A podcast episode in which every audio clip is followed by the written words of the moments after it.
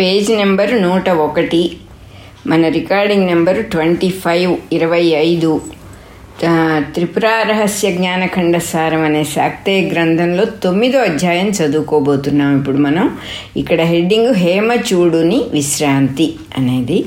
హేమచూడు ప్రియురాలి మాటలను విని మిగుల హర్షమునుంది ఇట్లా నేను ఆహా నీవు ధన్యురాలవు. ఏమి నీ జ్ఞానవైభవము? కథారూపమున విషయమునంతయు చాలా నిపుణముగా చెప్పితివి. ఇట్టిదొక వృత్తాంతము నాకు కూడా కలదని ఇప్పటి వరకును నాకు తెలియదు.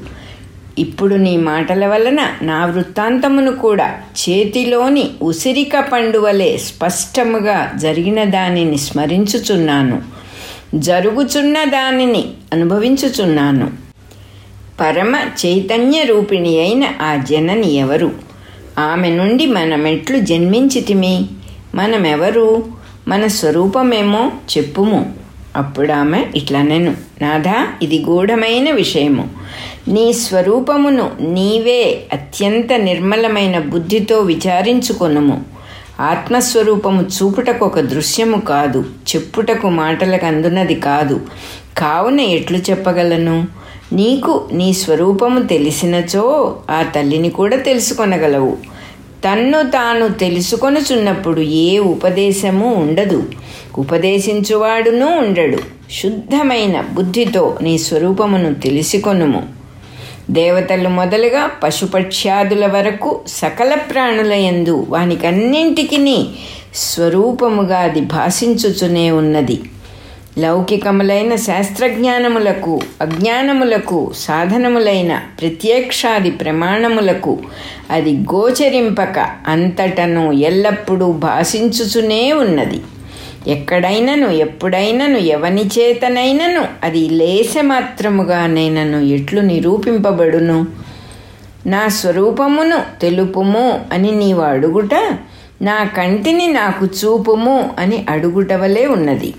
ఎంత నిపుణుడైన గొప్ప ఆచార్యుడైనను నీ కంటిని తెచ్చి నీకెట్లు చూపగలడు? నీ కంటిని నీవు గ్రహించుటకు ఆయన ఉపాయము మాత్రము చెప్పగలడు. కావున నేను కూడా ఉపాయము చెప్పెదను. శ్రద్ధతో వినుము. ఇది నాది ఇది నాది అని ఎంతవరకు బుద్ధి ఎందు విషయములు భాషించుచుండునో అంతవరకు ఆ విషయములు నీ స్వరూపము కాదు. నాకు ఏది గోచరించుచున్నదో అది నేను కాదు అని నీవు ఆ విషయములనన్నిటినీ త్రోసివేసిన తరువాత అట్లు వానిని త్రోసివేయుచున్నట్టిది. త్రోసివేయుటకు వీలు లేనిది అయిన నీ స్వరూపము గోచరించును. కావున ఏకాంతమునందు కూర్చుండి బుద్ధియందు నాది అని గోచరించు ప్రతి విషయమును త్రోసివేయుచుండుము. ఈమె నా భార్య అని నన్ను గూర్చి తలంచుచున్నావు కదా. భార్యా సంబంధము చేత నేను నీకు ఆత్మీయురాలనైనను నీ స్వరూపములో నేను లేను కదా. అట్లే నాది అని గోచరించు సర్వమును త్యజించి దేనిని త్యజించుటకు శక్యము కాదో అట్టి నీ స్వరూపమును తెలుసుకొని పరమశ్రేయస్సును పొందుము. వెంటనే హేమచూడు అట నుండి లేచి గుర్రముపైనెక్కి నగరము వెలుపలనున్న ఉద్యానవనమునందున్న సౌధమునందు ప్రవేశించెను. అనుచరులనందరను పొమ్మని చెప్పి ద్వారపాలకులను పిలిచి నేను ఇచ్చట ఏకాంతముగా ఉందును. నేను మీకు ఆజ్ఞ ఇచ్చు వరకు మంత్రులు గురువులు మొదలుగా ఎవ్వరినీ లోనికి రానియవలదు అని శాసించెను. పిమ్మట అతడు ఆ సౌధములోని తొమ్మిదవ అంతస్తులోనికి పోయి మెత్తని తూలికలు గల ఆసనముపై కూర్చుండి ఏకాగ్రతతో ఇట్లు ఆలోచింపజొచ్చెను. ఈ జనులు ఎట్లు ఈ విధముగా మోహమునందుచున్నారు? ఒక్కడైనను తన్ను గూర్చి రవ్వంతయు తెలుసుకొనుటలేదు. ఎల్లరునూ సుఖము కావలైనని ఏమేమో చేయుచున్నారు. కొందరు వేద శాస్త్రాదులను నిత్యము పఠించు పఠించుచున్నారు. కొందరు ధనమును ఆర్జించుచుండగా మరికొందరు భూమిని పాలించుచున్నారు. కొంతమంది శత్రువులతో పోరాడుచుండగా కొందరు భోగములయందు ఆసక్తులై ఉన్నారు. ఇది అంతయు స్వార్థముగానే వారు తలచుచున్నారు. కానీ ఈ విషయములలో తమ స్వరూపమైనదేది అని ఒక్కడును విచారించుట లేదు. ఈ భ్రాంతి ఎందువలన వీరికి కలుగుచున్నది? ఆత్మను తెలుసుకోనంత వరకు ఎంత ఘనకార్యమును సాధించినను అది అంతయు స్వప్నములో జరిగిన కార్యము వలె వ్యర్థము. కావున ఇంకా ఆత్మను గూర్చియే విమర్శింతును. గృహము ధాన్యము రాజ్యము భార్య మొదలగునవన్నీ నాకన్నా భిన్నముగా ఉండుటచే నా స్వరూపము కావు. నేను అన్నప్పుడు ఈ దేహమును గ్రహించుచున్నాను. కావున దేహమే నా స్వరూపము. దీని చేతనే నేను క్షత్రియుడను బంగారు వర్ణము కలవాడను అగుచున్నాను. కావున సందేహం లేదు. దేహమే నా స్వరూపము. ఇతరులు కూడా నేను అని చెప్పినప్పుడు దేహమునే గ్రహించుచున్నారు. ఇట్లు అనుకొని ఆ రాజకుమారుడు దేహమును గూర్చి ఆలోచింపజొచ్చెను. ఆలోచించిన కొలది అతనికి దేహము ఆత్మ అనుట సమంజసముగా తోచలేదు. అప్పుడు అతడు ఇట్లా అనుకోనేను. నా ఇల్లు నా రాజ్యము అన్నట్లే నా దేహము అని చెప్పుచున్నాను. ఇల్లు రాజ్యము నా స్వరూపము కానట్లే ఈ శరీరము కూడా నా స్వరూపము కాదు. రక్తము అస్థికలు మొదలగు వాని సముదాయముతో ఏర్పడి ప్రతి క్షణము వికారమును పొందుచున్న ఈ శరీరము నేనెట్లగుదును దీని నుండి హస్తమో పాదమో ఛేదింపబడినచో అది కట్టెవలే కట్టెవలే మట్టి పెడ్డవలే కనిపించుచున్నది. మరియును స్వప్నమునందు వేరొక దేహము కనిపించుచున్నది. ఈ దేహమును ఆ దేహమును గుర్తించుచున్న నేను దేహమగుట కుదురదు. ఇట్లే నా ప్రాణములు నా మనస్సు నా బుద్ధి అని వానిని గుర్తించుచున్నాను. కావున నాచే గుర్తింపబడుచున్న ప్రాణము మొదలగునవి నా స్వరూపము కావు.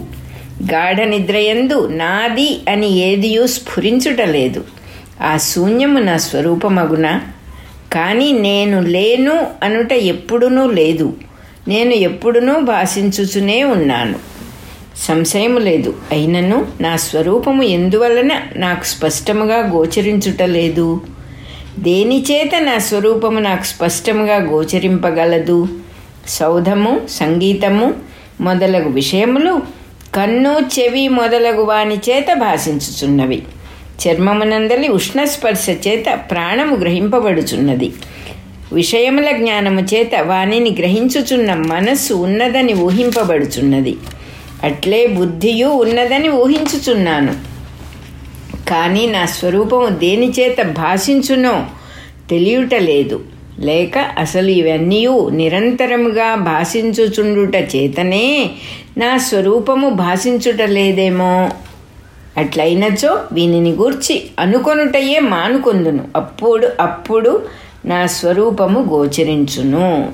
ఇట్లు నిశ్చయించుకొని అతడు మనస్సులోనికి ఏ విషయమో రాకుండునట్లు చేసుకొనెను. అతనికి తక్షణమే గాఢమైన అంధకారము కనిపించెను. ఇదియే నా స్వరూపము అని తలచుచు అతడు సంతోషించను. కానీ ఆ సంతోషము నిలువలేదు. ఇది కూడా నా చేత చూడబడుచున్నది కదా. నా స్వరూపం ఎట్లగును అని తలచుచు అతడు మనస్సునందు దేనిని గ్రహింపకుందునుగాక అని దృఢమైన సంకల్పముతో మనస్సు యొక్క వృత్తిని నిరోధించెను. మనస్సు నిరుద్ధమైనంతనే క్షణమాత్రమున ఆదియు అంతము లేని తేజస్సు అతనికి గోచరించెను.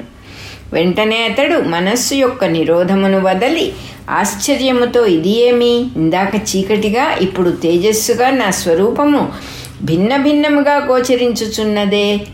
మరల చూతును అని తలచి మరల మనస్సును నిరోధించెను. అప్పుడు అతని మనసు నిద్రయందు చాలాసేపు లీనమయ్యెను. ఆ నిద్రయందు అతడు విచిత్రములైన స్వప్నములను చూచెను. మేల్కొన్న తర్వాత అతనికి పెద్ద చింత కలిగెను. నిద్ర చేత ఆవరించబడి స్వప్నములను చూచుచున్నానేమిటి? ఇంతకు పూర్వము తమస్సును తేజస్సును చూచి తిని అవి కూడా స్వప్నములే అగునాయేమి? మరి స్వప్నము కూడా మనస్సు యొక్క వ్యవహారమే కదా? దీనిని తొలగించుకొనుట ఎట్లు? మరల మనస్సుని నిగ్రహించి చూతును అని తలచి అతడు దృ అతడు దృఢముగా మనస్సును నిరోధించెను. అది అప్పుడు కొంచెము స్థిరముగా ఉండెను. అప్పుడు అతడు ఆనంద సముద్రమున మునిగిన వాని వలె అయ్యెను. కానీ మరల మనస్సు చెలించినంతనే ఆ ఆనంద స్థితి తొలగిపోయెను. అప్పుడు అతడు ఇట్లు తలచెను. ఇది ఏమి? స్వప్నమా లేక చిత్త విభ్రమమా? లేక సత్యమే అగునా? ఇదేమో నా ఆలోచనకు అందుటలేదు నేనేమయూ కాలేదు. అయినను నాకు సుఖమెట్లు కలిగినది. ఆ సు- ఈ సుఖమునకు కారణమేదియో కనిపించుటలేదు కారణము లేకుండా సుఖమెట్లు కలుగును. ఆత్మను తెలిసికోవలయును అని పూనుకొంటిని. అది తెలియలేదు. ఏదేదో కనిపించుచున్నది. నా స్వరూపము ప్రకాశమా అంధకారమా సుఖమా లేక మరొకటియా? లేక వీని యొక్క పరంపరయా? నాకు ఏదియూ నిశ్చయము కలుగుటలేదు. హేమలేఖనే మరల అడుగవలెను. వెంటనే అతడు ద్వారపాలకుని పిలిచి ఆమెని తీసుకుని రమ్మని ఆజ్ఞాపించెను. హేమలేఖ వచ్చి హేమలేఖ అచ్చటికి వచ్చి శాంతముగా నిశ్చలముగా నిర్వికారముగానున్న భర్తను చూచి పక్కన కూర్చుండెను. అతడు కనులు విప్పి తనను చూచినంతనే ఆమె వానిని ప్రేమతో కౌగిలించుకొని మధురముగా నాథా నన్నేల పిలిపించితివి. శరీరమునందు అనారోగ్యమేమీయూ లేదు కదా? నా వలన ఏదైనా పని ఉన్నదా? అని అడిగాను. అతడు ఇట్లా నేను ప్రియురాలా నీవు చెప్పినట్లుగా నేను ఏకాంతమునందు స్వరూపమును తెలుసుకొనుటకై విచారించుచుంటిని.